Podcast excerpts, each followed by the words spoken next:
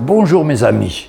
Le titre aujourd'hui de ma vidéo est Quelle solution pour le chrétien sincère en 2021 c'est la principale question qui m'est posée actuellement par de nombreux chrétiens déroutés par la crise du Covid-19 et de l'état de l'Église aujourd'hui. J'ai d'ailleurs fait plusieurs vidéos sur le Covid ainsi que sur l'état de l'Église. Nous entendons partout que les jeunes sont découragés. Alors que dire des adultes et des enfants qui sont privés de relations à cause de ce Covid? Que des patrons de petites entreprises sont au bord du suicide, etc. Dans cet univers de découragement, notre véritable espoir est en Jésus-Christ. Lui seul peut et veut nous aider.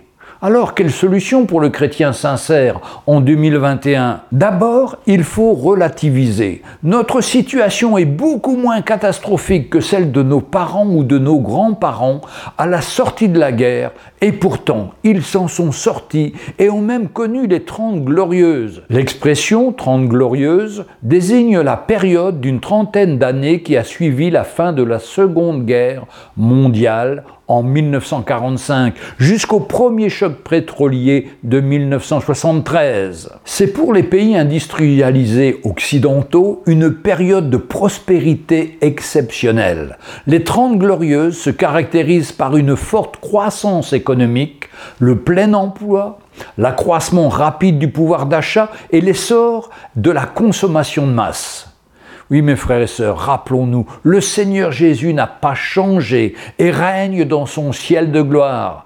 Levons-nous chaque matin en rendant gloire à Dieu, car il règne. Passons du temps dans la prière sincèrement, de tout notre cœur, comme nous dit l'épître de Jacques au chapitre 5 et au verset 16. Et encore, notre Père céleste nous promet sa grâce qui se renouvelle chaque matin. C'est dans les lamentations de Jérémie au chapitre 3 versets 22 et 23. Les bontés de l'Éternel ne sont pas épuisées, ses compassions ne sont pas à leur terme, elles se renouvellent chaque matin. Oh, que ta fidélité est grande.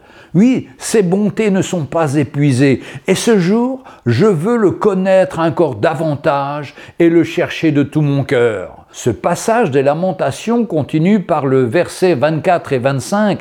L'Éternel est mon partage, dit mon âme. C'est pourquoi je peux espérer en lui. L'Éternel a de la bonté pour ceux qui espèrent en lui, pour l'âme qui le cherche. C'est toujours à partir de rien que Dieu peut faire des choses nouvelles.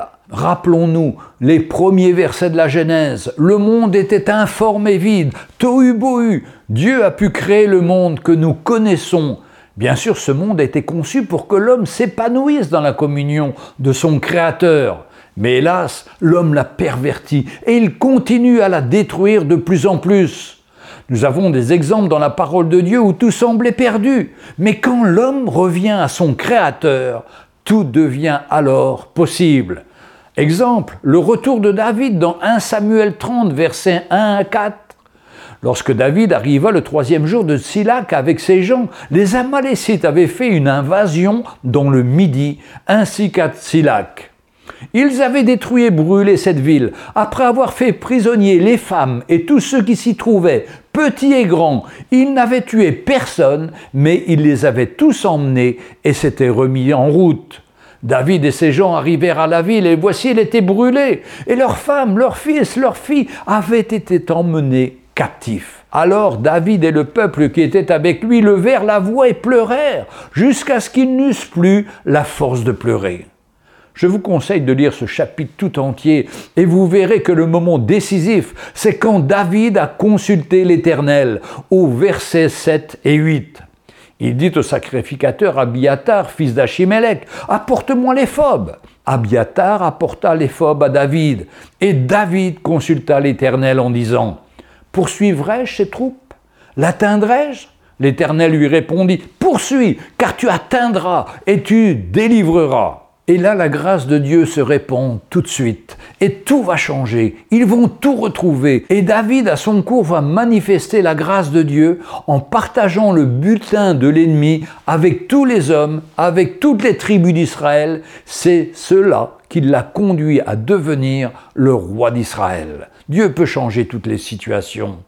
Alors, quelle solution pour le chrétien sincère en 2021 Premièrement, faisons comme David et revenons à l'Éternel de tout notre cœur. Deuxièmement, prenons des décisions draconiennes. Oui, ce sont les violents qui s'emparent du royaume de Dieu, nous dit l'évangile de Matthieu au chapitre 11 et au verset 12.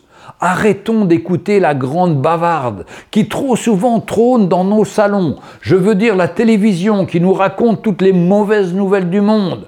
Mais revenons à la bonne nouvelle de l'Évangile, qu'il seul a le pouvoir de nous transformer. Troisième point, changeons notre façon de vivre. Oui, revenons à la source qui est la parole de Dieu.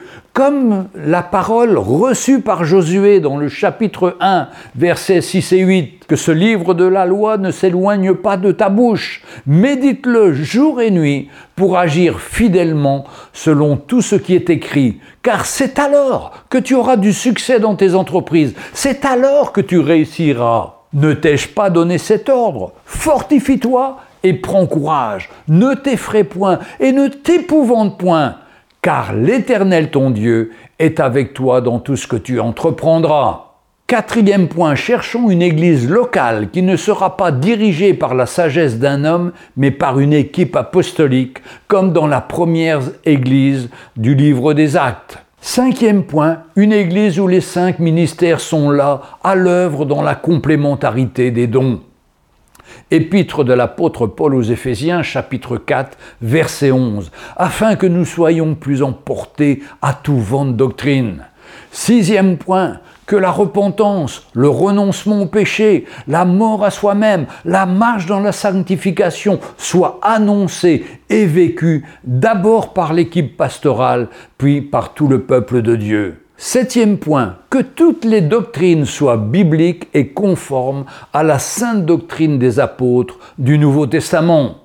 Huitième point, que ces doctrines soient présentées d'une façon équilibrée, loin de toute extravagance.